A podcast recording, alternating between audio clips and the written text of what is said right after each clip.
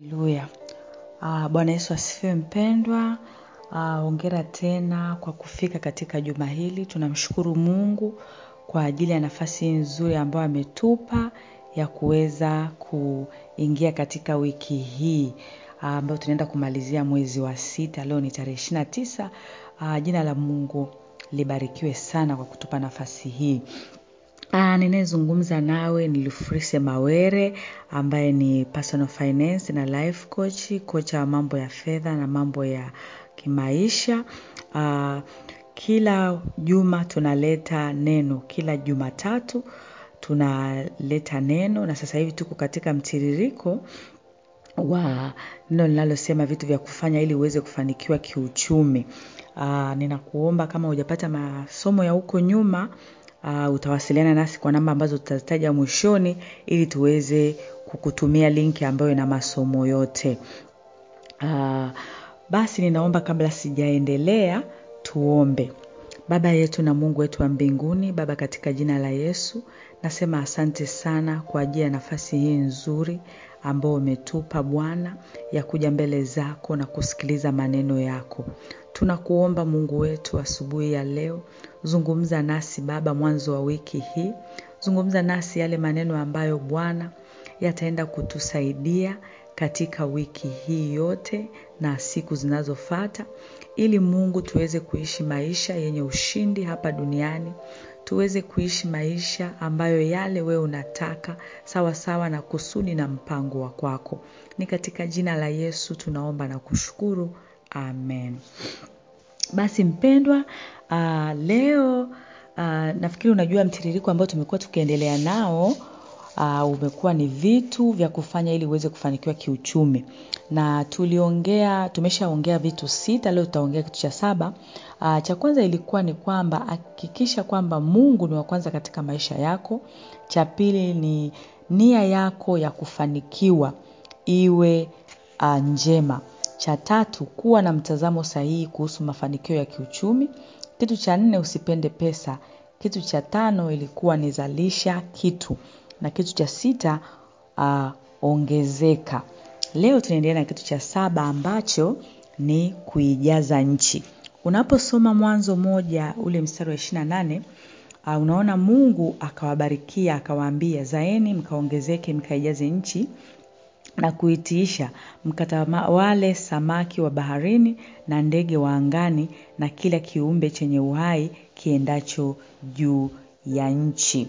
Aa, lakini pia unaposoma Ezekieli mstari um, mlango ule wa ishirini na saba mstari wa ishirini na tano neno la Mungu linasema merikebu za Tashishi zilikuwa misafara yako kwa bidhaa yako, nawe ulijazwa sana, ukawa mtukufu sana katika moyo wa bahari. Uh, ukisoma pia ukisoma pia Isaya ishirini na mbili mstari wa pili inasema tulieni yenyi mkaao kisiwani, wewe ambaye wafanya biashara wa Sidoni wavu, wavukao bahari walikujaza. Unaona hapa namna ambavyo Tiro ilijazwa ilijazwa. Unapoona hapa kwenye kwamba walikuwa wanakuja Wasidoni, wanakuja wanafanya biashara, inajazwa na unaona uh, merikebu za Tashishi zilivyokuwa zinaenda kwa misafara eh, na bidhaa na bidhaa zao ikajazwa, ikawa na utukufu sana uh, kwa hiyo unaona kwamba uh, Mungu aliwabarikia akawa amewajaza sana na Mungu pia kama uvyoona katika Mwanzo moja ishirini na nane unaona Mungu anataka tuijaze nchi eh? Umesha tuliona kwamba una, unatakiwa uzalishe kitu ili uweze kufanikiwa kiuchumi. Kwa ukishazalisha kile kitu ambacho umekizalisha, inabidi kile kitu sasa kiongezeke, eh, ukiongeze. Ukishakiongeza sasa, ndo tunaendelea sana kitu cha leo kwamba inabidi sasa ujaze nchi eh, na vitu ambavyo unavyo eh. Kuna vitu vingi Mungu amekubariki navyo.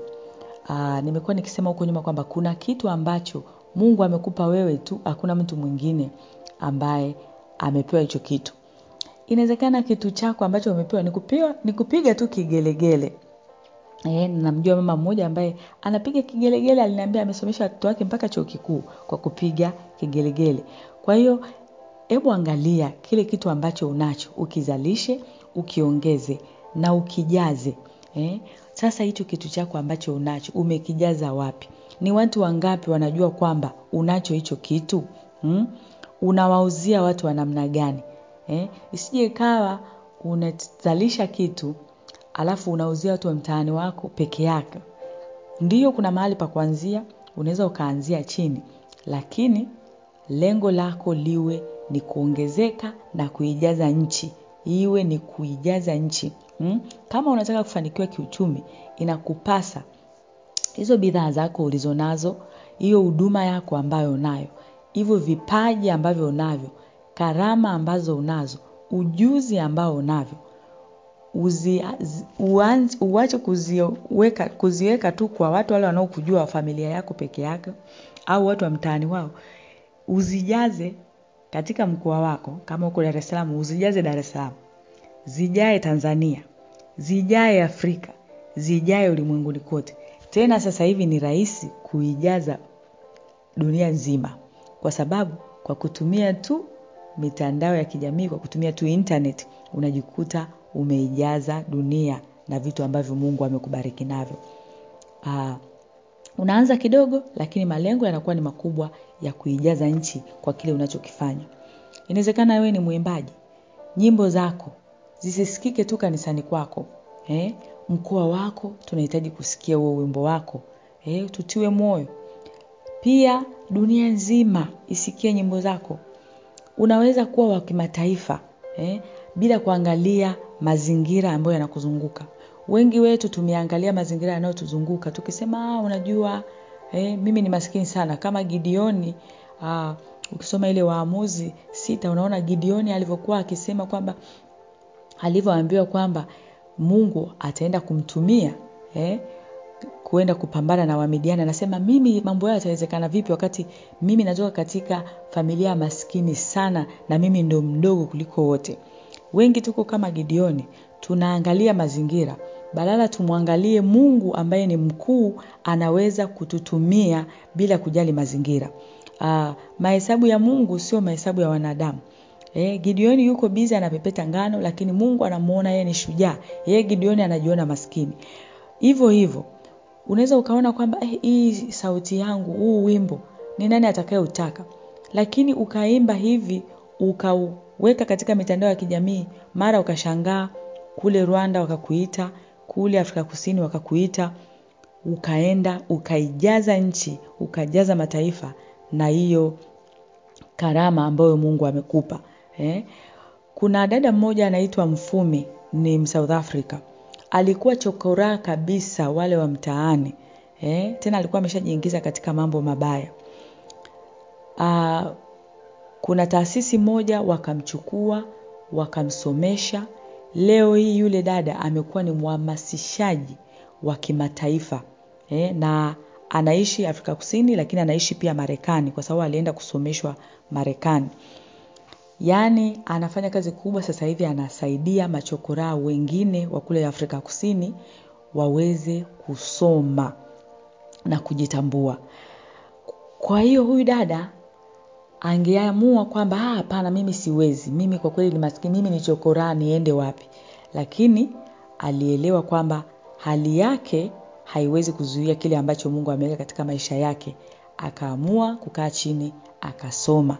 Inawezekana walienda kusoma wengi machokoraa lakini yeye ametoka amekuwa wa kimataifa. Anaijaza nchi kwa kile Mungu alichompa, anawatia wengine moyo, anawahamasisha kimataifa, anaitwa nchi mbalimbali akihamasisha, lakini alikuwa chokoraa. Kwa hiyo acha kuangalia mazingira yako, inuka, anza kufanya hicho kitu ambacho unatakiwa kufanya, jaza nchi, nenda kwenye mtandao, watumie watu, tuma hiyo bidhaa yako watu waione. Uh, usiangalie upinzani. Upinzani unaweza ukawa hata kwa wazazi wako. Wazazi wako wanaweza kukwambia hapana, ndugu zako wale wanaokujua mara nyingi wanaweza wakakupinga, wakakwambia hapana usifanye hicho kitu. Wewe kwanza sauti yako mbaya. Ah, wewe kwanza umetengenezaje hii bidhaa? Ni kweli ni vizuri kupokea ushauri lakini mara nyingine kama unasikia ndani yako kabisa kile unachokifanya ni una amani na ni kitu ambacho hakiko kinyume na sheria za kimungu wala za nchi ninakushauri usonge mbele. Mwimbaji wa injili wa kimataifa uh, snatch alipoanza kuimba baba yake mwenyewe alimkatalia. Hakutaka kabisa aimbe kwa sababu aliona kwamba wala hawezi kwa hiyo baba yake hakuona sababu yeye akawa anamsisitiza asome tu asome. Kwa hiyo snatch yeye aliendelea kwa sababu alikuwa anajua kwamba anatakiwa kuimba. Leo hii mnaona jinsi ambavyo historia ya maisha yake imebadilika. Sinachi ni mwimbaji wa nyimbo za injili lakini sio kama anaimbia tu pale nigeria. Hata wewe najua unajua wimbo wake. Hata kule kijijini wanasikiliza nyimbo zake. Kwa sababu gani ameamua kuijaza nchi amejaza dunia na nyimbo zake. Je wewe bidhaa zako unazitangaza wapi? Je kama uko kwenye mitandao ya kijamii unafanya nini kule kwenye mitandao ya kijamii? Uko pale kwa ajili ya nini? Wengine wako kwenye mitandao ya kijamii wakifuatilia maisha ya watu wengine. Lakini ni wakati sasa mungu anatuita tuache kufanya vitu ambavyo havina tija. Tufanye vitu ambavyo mungu anataka tufanye. Mungu hakukupa hiyo sauti kwa sababu ukae tu uongee tu na familia yako vizuri. Mungu hakukupa hizo akili kwa ajili yako mwenyewe. Mungu alikupa kwa ajili ya kusaidia watu wengine eh? ulimwengu unasubiri udhihirisho wa wana wa mungu. Kuna watu wamekwama mahali wanasubiri hicho ulicho nacho ili ujaze nchi nao wakipate kule msumbiji kule marekani kule kanada wakipate wakisikie wakione ili waweze kutoka pale walipokwama. Ebu inuka leo ndugu yangu jaza nchi. Usisababishe woga ukakuzuia kufika kule mungu alikokufikia. Usi, usiruhusu eh, ile hali ya kujiona kwamba uko juu sana kwamba hauwezi kushirikisha watu vile vitu unavyovifanya kwa sababu unaona kwamba inaweza ikawa ni aibu labda kitu unachokifanya unaona kidogo sana kikakuzuia kufika kule unakotakiwa. Aa, mungu akusaidie sana afungue macho yako uweze kuona ni kitu gani utakifanya ili uweze kuijaza nchi nchi kama yeye anavyotaka. Basi nakushukuru sana kwa kusikiliza. Ninaomba tuombe baba yangu asante sana kwa ajili ya maneno mazuri ambayo umetufundisha asubuhi ya leo. Umetufundisha baba tuijaze nchi. Mungu tunajua ndani yetu umetubariki umetupa vipaji umetupa karama umetupa ujuzi umetubariki na vitu vingi. Yamkini wengine hawajui ni vitu gani ambavyo bwana umewabariki navyo. Ninaomba mfunulie mtoto wako leo hii ajue ni kitu gani ambacho umembariki nacho ili mungu asubuhi hii aweze kuinuka na kuanza kuijaza nchi sawa sawa na neno lako ili mungu kusudi lako liweze kukamilika hapa duniani. Ni katika jina la yesu tunaomba na kushukuru. Amen. Basi mpendwa uh, pia tuna programu nyingine ambazo tunazifanya za kitaaluma. Tunatoa madarasa ya mitandao kwa njia ya online ya elimu ya fedha na darasa lingine tuna ambayo tumelianza la kujiandaa kustaafu. Na hii sio kwa ajili ya wastaafu peke yake hata wewe unaweza ukajiandaa kustaafu. Uh, lakini tuna program nyingine ya kusaidia uh, kuweza kuondokana na madeni. Tunazo nyingi pia tuna uh, 101 ya life coaching program kukaa na wewe kukusaidia uweze kujitambua. Karibu sana tunapatikana katika mitandao yote ya kijamii instagram facebook twitter linkedin kwa jina la lufurise mawere uh, lakini unaweza kupatikana kama utaka ushauri kuwasiliana nasi kupitia 754934693